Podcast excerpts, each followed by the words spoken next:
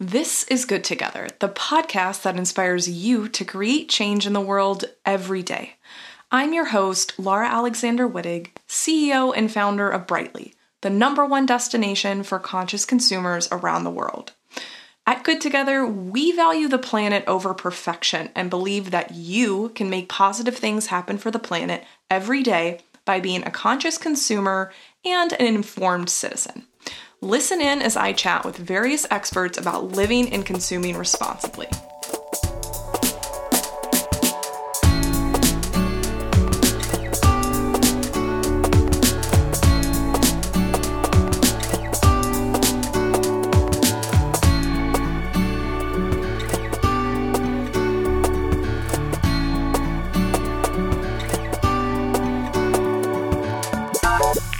All right, Good Together listeners, I am so excited to welcome Julie Henry to the podcast today. And so, as you know, at Brightly and Good Together, we support all creatures, great and small.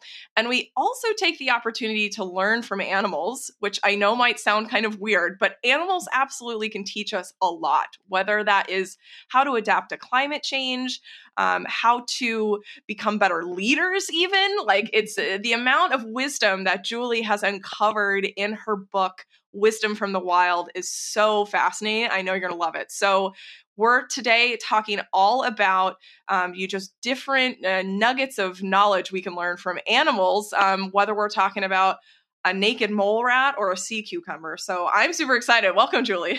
Thanks. I'm excited too. It's great to be here. Yes. So yeah, just get us started. Like, you have such an interesting background. Like, tell me a little bit about how, you got started on this journey and how you kind of transitioned from working in zoos and aquariums to getting into leadership consulting. Like, fascinating. Yeah. I grew up in Chicago, so I'm growing up on the Great Lakes. My dad was a leadership development consultant. My mom was a teacher, and I was a science kid. So somewhere in the middle, I was going to do something and stitch all of that together. In 1984, we moved to Cleveland and the lake was declared dead and the river was caught on fire. And I was 10 years old and I thought, this is just not the way it's supposed to be. Yeah. And so when I went to work at zoos and aquariums, I really was interested in teaching people about the environment, but I was also fascinated about the audiences that were not typical, right? And for me, that was, for example, Nabisco outside Chicago, they called us up once like, hey, we're looking for an interesting place to do a leadership retreat. We thought about the aquarium. And I was beside myself with excitement. So I thought, gosh, if I can get these people who are not typically, again, they might come to the aquarium with their families on the weekends, but if I can bring these corporate audiences in, use the coral reef as an analogy about how we can better communicate. Well, now I've just caught their attention and taught them conservation lessons kind of as a Trojan horse, in addition to helping them work together better as, as a team, as a company. Awesome. And I love that because you're right. I mean, having worked for big corporations myself before I started this company, there's so many opportunities where they're like, hey, let's go into this training or whatever. And most of the time, everybody kind of just rolls their eyes. They're like, okay, I know I want to, level myself up, but I also have this giant presentation I have to do, and so there's a lot of competing things for people's attention in that space. So, thinking about how to grab attention and then tie things back to the animal kingdom, I think is such a smart, such a really smart, way to do it. And so at what point would you say, okay, I love what I'm doing now. I'm bringing people in and talking about leadership, principles, I guess, from the animal kingdom perspective. What made you decide to write your new book? Yeah. So, for 10 years, 11 years, I worked inside zoos and aquariums. And after a certain, decade or so, I thought, well, I'm kind of ready to be creative on a new way. So I switched, right? So I started working as a consultant, working primarily with corporate contracts, still with some zoos and aquariums. And after 25 years, quite honestly, of street cred, I took an idea that was from college, which was that coral reef analogy, and thought, well, now I've got enough case studies and examples, and really my whole career, working with manufacturing clients in Alabama a couple of weeks ago, and they're coming off 12-hour shifts. And if I can go, let me help you think about it from a cheetah's perspective when we talk about resilience. Well, now they're paying attention. And so it was time to put it down on paper and share it more broadly, which was terrifying and exciting all at the same time. But I wanted to live on without me and reach people that I couldn't reach individually. Yeah, I love that. And so let's dive into the book, because for me, just like, so Julie sent me a copy before we did this recording, and I had a chance to dive into it. And there's just so many really interesting tidbits. And honestly, I've never read anything like it. So one quote I wanted to pull out was to start us off was, you know, you say that nature is the perfect teacher for the challenging and very personal concept of leadership. And that, you know, this, you know, the book that we're talking about really does show new and experienced leaders how they can learn from and be inspired by the wildlife around them. So tell me a little bit about, like, you know, let's go into some of those individual lessons from animals. I actually was really interested in, let's get us started with talking about sea turtles, because I really like sea turtles. Everybody loves those guys, right? Uh-huh. Yeah, you know, we look to nature for so many other things, like inspiration for architecture and art. So let's think about leadership. And when you look at the sea turtle and you think about, well, gosh, they've been around for a really, really, really long time. And, you know, as leaders, many times when we're faced with a decision, especially when we're trying to lead change or even coming through this pandemic, we're oftentimes thinking about, okay, so I did it last time this way, or what would my mentor do? Or like, okay, what, I should get everybody together. And at a certain point, all of those are really important, but the buck stops with you. You're the leader. And so the sea turtle teaches us when she is hatched on a beach here in Florida, as an example, goes thousands of miles away potentially, and then literally swims back. I can't even imagine. I mean, can you imagine being in the middle of the ocean? It's dark. You don't know where you're going, and you're swimming forever, back and back and back. Right?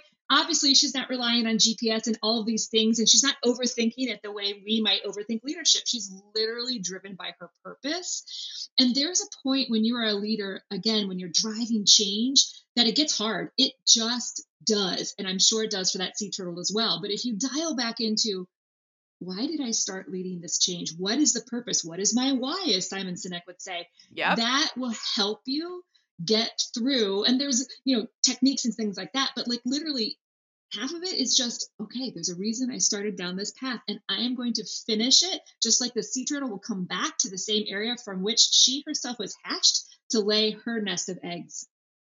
I mean, for me, that was such a powerful story, and we're going to talk about quite a few other ones here. But yeah, as a leader myself, and as somebody who's a female founder, operating a company, started in a pandemic, and now we're facing, you know, potentially a recession. People are very, you know, the jury's out on how big or how long that's going to work, you know, go through. But for me, there's a lot of uncertainty right now, and so being able to rely on leadership principles like this is really important for me as a leader, and really helps comfort me in some instances. So I loved this story.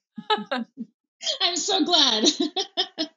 Yeah. And, you know, off the top of your head, are there other, I mean, so I've got a few different stories I want us to get through in terms of animal lessons, but like building on what I just mentioned about like navigating uncertainty and just really being able to show up in spite of that, what are some other, you know, off the cuff, some other examples that you can think of?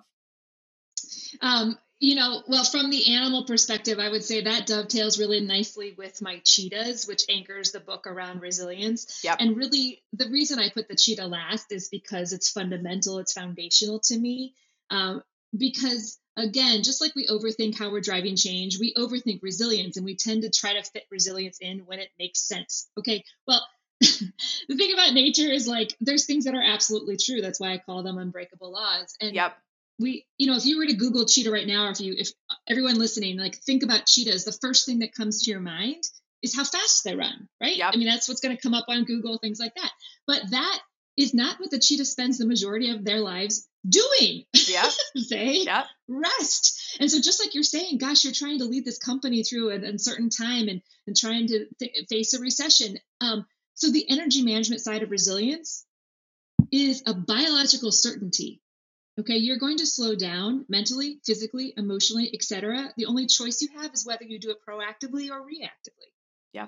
And so the idea of cheetah slowing down is a biological principle that should bring you comfort as a leader. And it should also give you that permission and that motivation to set the boundaries where you need to.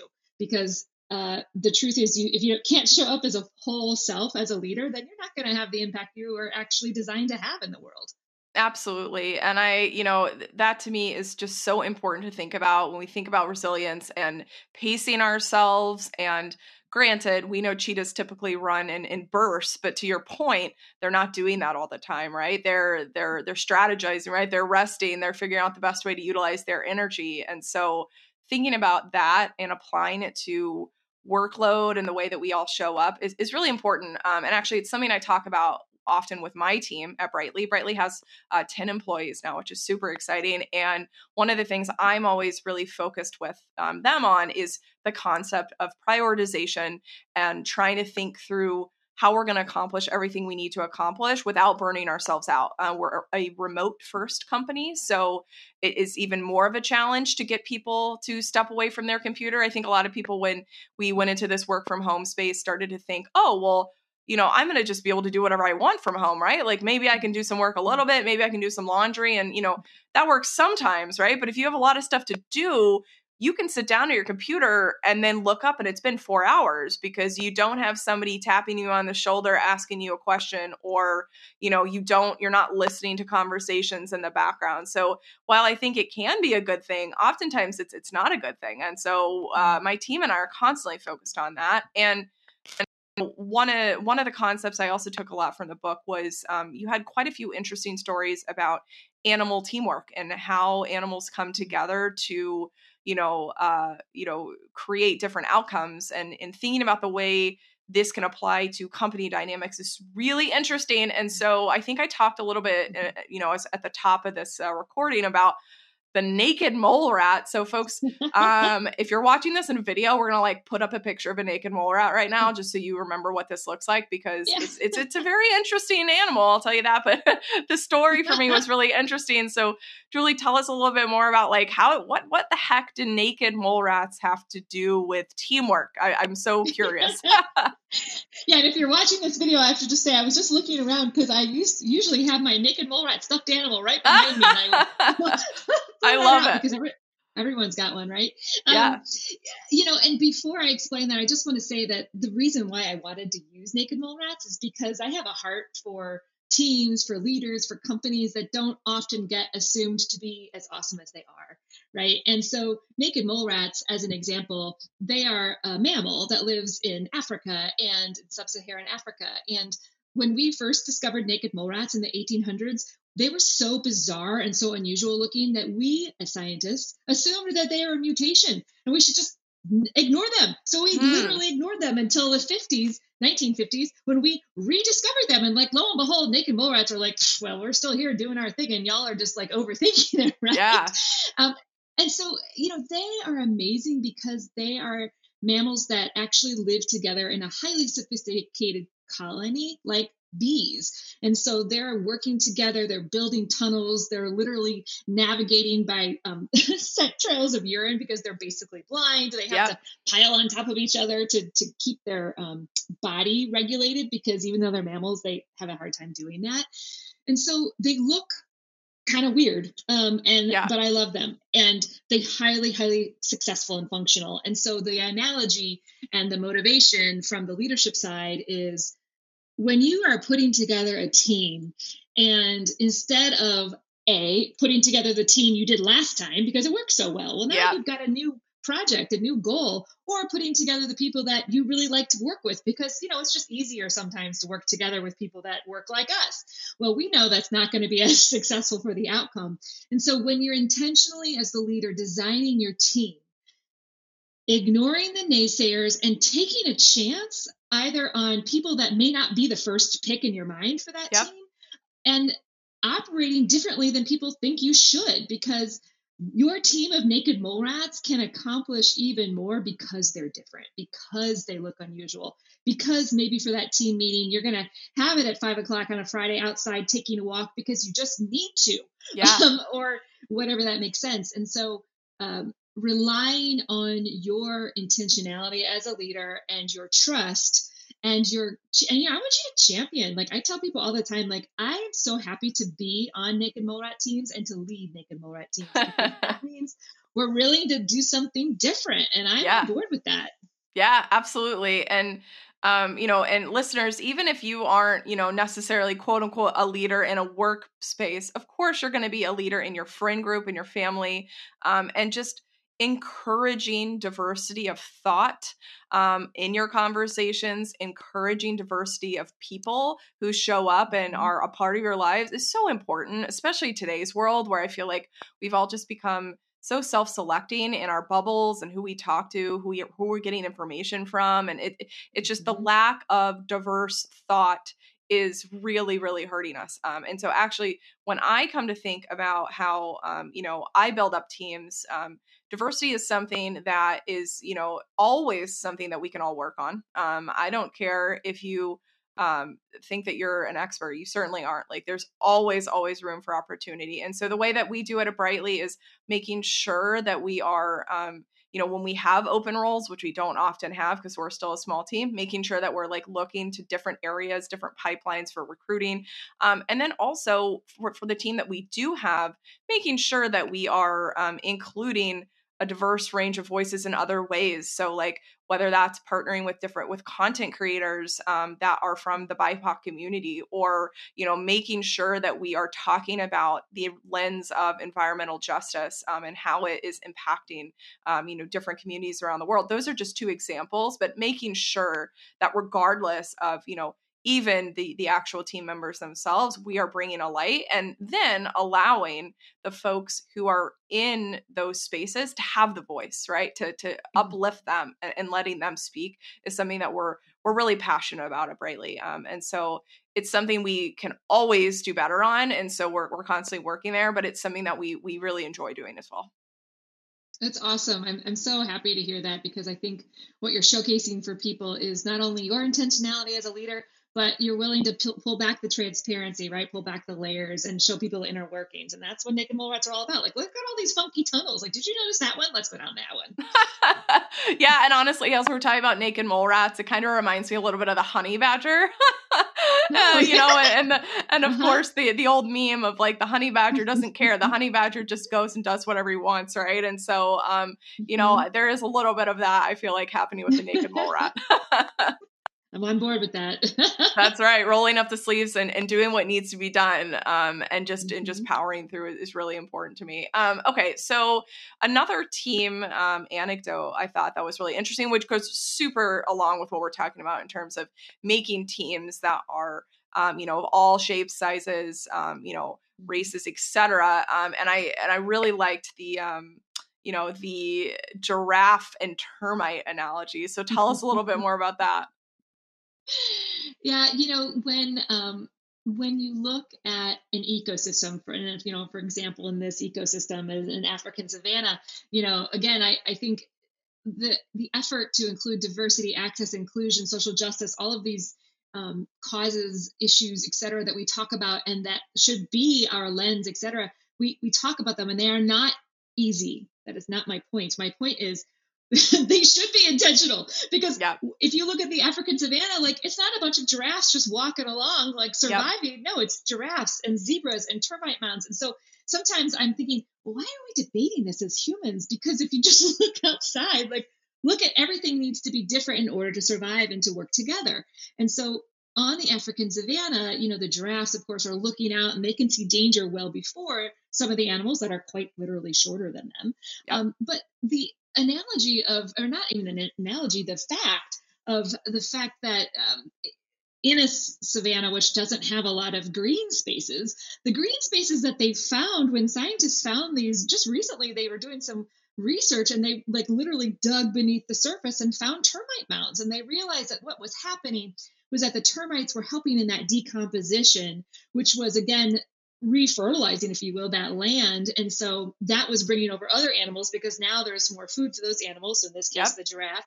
And so giraffes and termites, while they might not look like they need each other and not always intersect, they in fact do need each other. And in my work, I gave an example in the book, you know, recognizing that people see the world differently than me. And the example I gave, which will not be a surprise to your listeners right now, is that I tend to need to use a lot of words in order to think things through, and have lots of ideas that I want to share. We all do. Right? But as I've been in these meetings and been on teams and to your point, like been in community organizations, not even in corporations, and I've watched how some people are listeners and they're process thinkers. And I love being around those people because they're not like me. And I've had to slow down and I've had to realize like, oh my gosh, in this situation right now, I'm the termite and they're the giraffe and we need each other in order to advance this cause or whatever that is. And that is hugely encouraging, but it's changed the way I'd work. You know, like, for example, when I lead this workshop next week and typically people stand up and say, okay, we're going to do really quick brainstorming. Okay, well, there's people in the room that don't think quickly. But they don't like that, right? Yeah.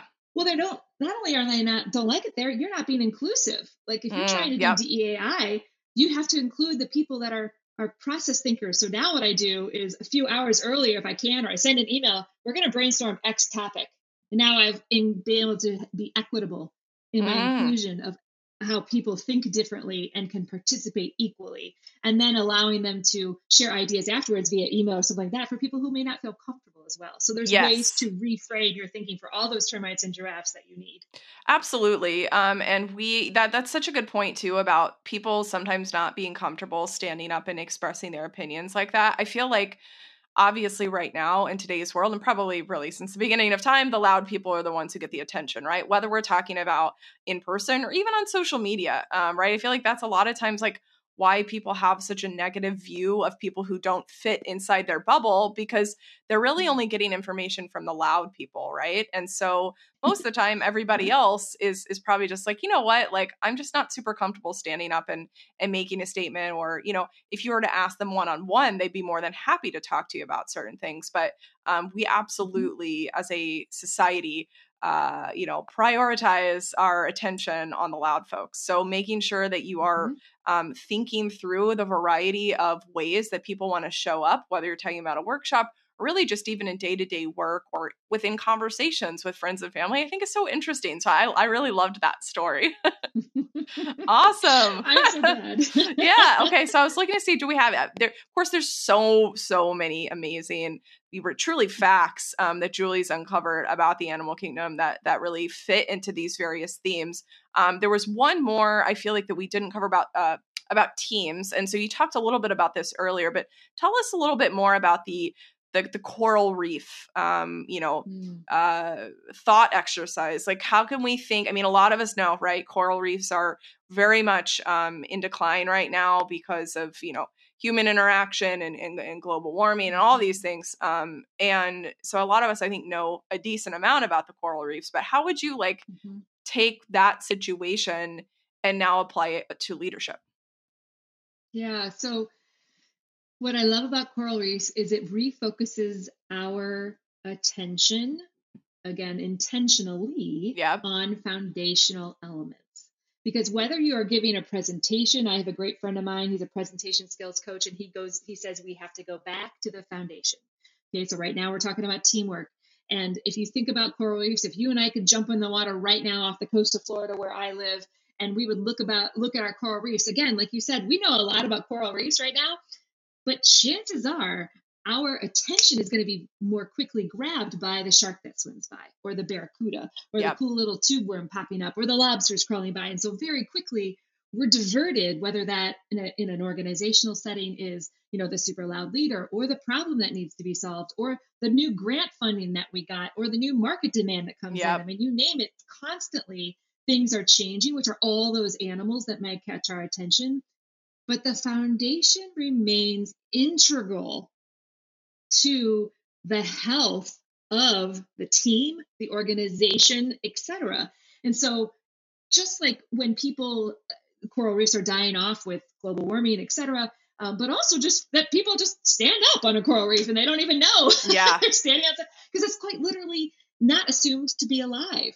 And so often, to the teamwork side of things, we get involved in these teams, or we're leading these teams, and we think, well, we don't want to waste anybody's time. We're just going to pull together a bunch of people and say, okay, or we intentionally put them on a team. But how often have you been in a team meeting and it starts off by saying, well, we all know why we're here. We're just going to get right to it to not waste anybody's time. Yeah. You know? Yeah. Or we know where we're going after. Like, wait a minute, that we've just glossed over the foundation. Yep. And I'm telling you, I go into these companies and do 360 evaluations. I'm talking international multi-billion dollar companies. And people are saying to me, I still don't really know why this team exists. Yeah. Why are we in this team meeting and people are on their phone half the time? This is totally not productive.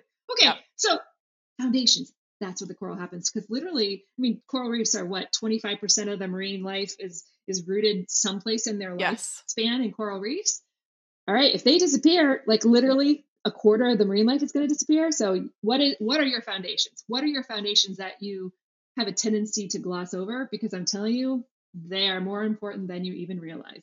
Oh, absolutely. And we've all been there in jobs where it's not clear, like what the actual goals are, right? Like we've all been there and we're scratching our head, like, wait a second, like you're telling me to do this. It doesn't seem to match up with this. And actually, we just had a bunch of new people join Brightly, which has been a really exciting part of, growing the team. But as people are onboarding, it's a startup. There's like a million things going on. It's like shiny object here, shiny object there going after. We could probably do that one, right? A parrot, like there's a parrot story over there. Right. But just, the temptation is so real. I'll give them a goal like, hey, let's get more podcast listeners. Let's pretend that one. Right. Like they could come up with, I don't know, probably 500 ideas. And then they're kind of left, just swimming in an ocean like, hey, what do I do? I'm not sure what I'm supposed to do. And so the way I try to help them prioritize and think back to what the goal is, it's not just, get more podcast listeners. It's increase conscious consumerism and thinking about the foundation behind that, and using that as a priority or a by which we can help make decisions. That one is probably a little bit of a relatively vague goal. I have a few other really specific ones that we go through as a team. But anyway, I totally hear you on this one. Yeah, no, it's impact. I mean, you're not empire building just to empire build. You're empire building for impact. Exactly. Absolutely. So for us, we always come back to that, whether we're talking about like a win, we always call it a win for the planet, or if something's not going the way we need it to, it's less of a like, okay, a personal thing, like, XYZ didn't do XYZ. It's more like we kind of missed out on this opportunity to have the impact that we could have. And so that's really how we like to think about it. And one of the interesting ways that we try and do things at Brightly. So I guess the last story I kind of wanted us to share with the listeners is kind of in this same space of thriving and like being in a world where, quote unquote, we are wired to not just survive, but thrive. And so you chose to highlight a sea cucumber, again, another animal that people are probably not very familiar with. We need another picture thrown up on the screen here, but it's not something most people are familiar with. So like, tell us a little bit about this creature. What's going on? Yeah. So I'm that person when I'm snorkeling around coral reefs, I am diving down to look at the sea cucumbers and everybody else is distracted by the barracuda. But like the naked mole rat, people often gloss over sea cucumbers and A, may not even think this animal is an animal. But B, just assume that it doesn't have the amazing characteristics that it has. So a lot of times when we think about resilience and whether or not we're trying to put it into practice and we're trying to make sure that we are going to get through the challenge that's in front of us, we get derailed as far as, well, I just have to get through it, right? How many times have you said that to yourself or to somebody else? Like, just get through it. And then tomorrow's another day. Okay. Yeah. But I want you to think about this sea cucumber, and hopefully your listeners have already seen an image at this point, but a sea cucumber literally looks like a sausage on the bottom of the ocean floor. Yeah. It's related to a sea star. So if you think about a sea star, probably most people know that a sea star can regenerate, can regrow its arm if it's cut off. Well, the sea cucumber, if a predator comes over, the sea cucumber can eviscerate, which is a super fancy scientific term, which means throw up its guts. Okay. So literally This animal just throws up its guts, and that predator will either swim away or could choose to actually eat the guts. Now, here's the crazy, amazing part. That sea cucumber can not only live to see another day, but can regrow its own guts. Like regrow its own guts. And so crazy.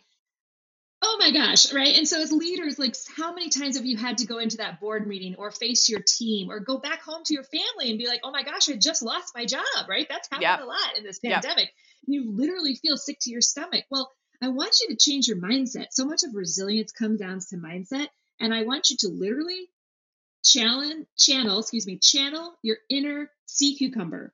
Because it's not just, I'm just going to get through this and I'll figure it out tomorrow. No, like literally, biologically, it is a fact. You are wired not just to survive, but to thrive. If a sea cucumber can regrow its own guts, you as a leader can like literally rely on your gut memory. All those, I call it the miles and moments of leadership. The miles is all of your experience that you're bringing, right? And the moments are those expertise, and those two things combined. I don't care how many years you've been on the earth, how many years you've been in your company, it doesn't matter. Your miles and moments are unique to you. And that is where you rely on that gut memory and go, okay, I'm just going to make that the next decision. Whatever it is, I just have to make it. Yep. Nature abhors a vacuum. Leadership abhors the absence of a decision. Make that decision and then not just survive, but thrive. And you will not just live to see another day. You'll be better for it. Yeah, absolutely. And so for me too, the other thing I took away from that, analogy was, thinking about you throwing up your guts, like that is like a big risk that the sea cucumber takes, right? They basically have kind of this life or death decision to make.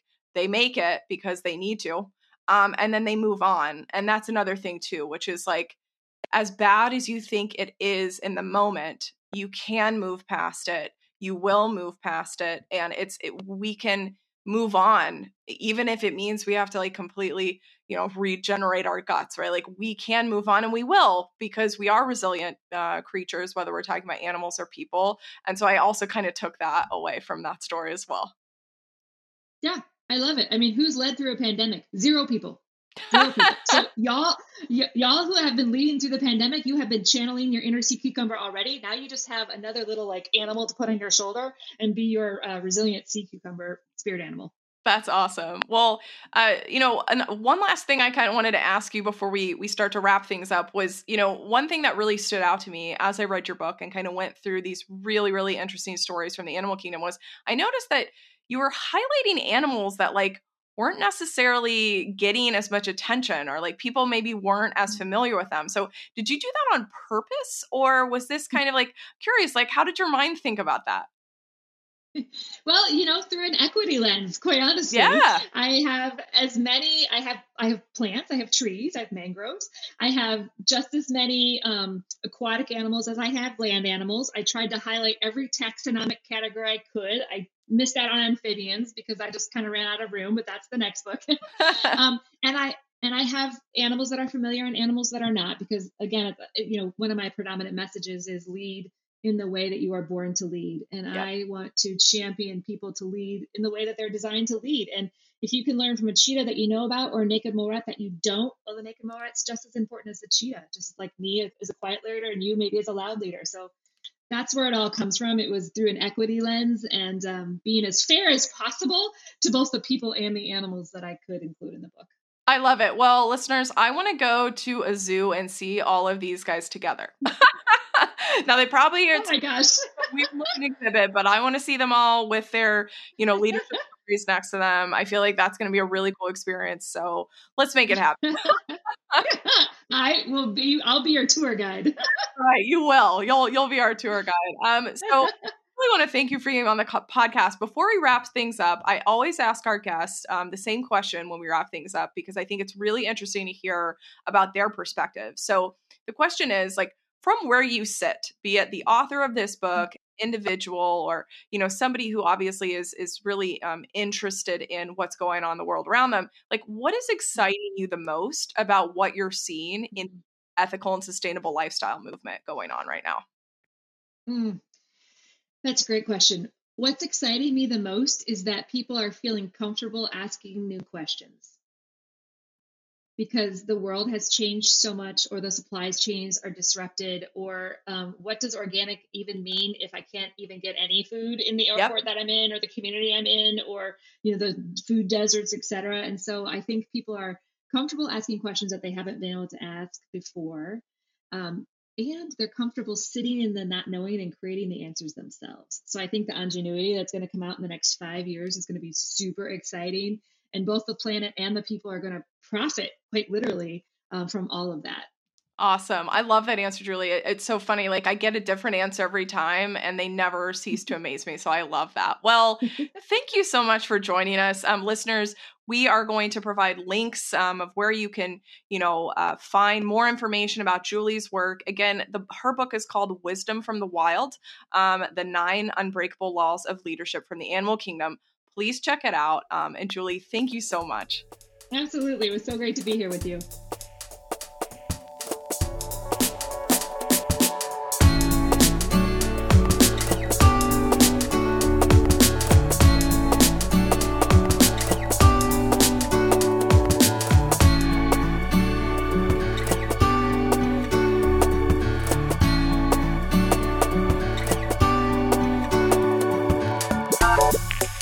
Thanks for joining us on another episode of Good Together. To get show notes and more, head to brightly.eco/podcast. And as a special thank you to our listeners, use code GOODTOGETHER to get 10% off all products in Brightly's brand new shop full of planet positive swaps for your home. Finally, don't forget to join in on the conversation with us on social, where I know you can find us at brightly.eco. Don't forget, we're all on this journey together, so have fun putting the planet first and stay curious.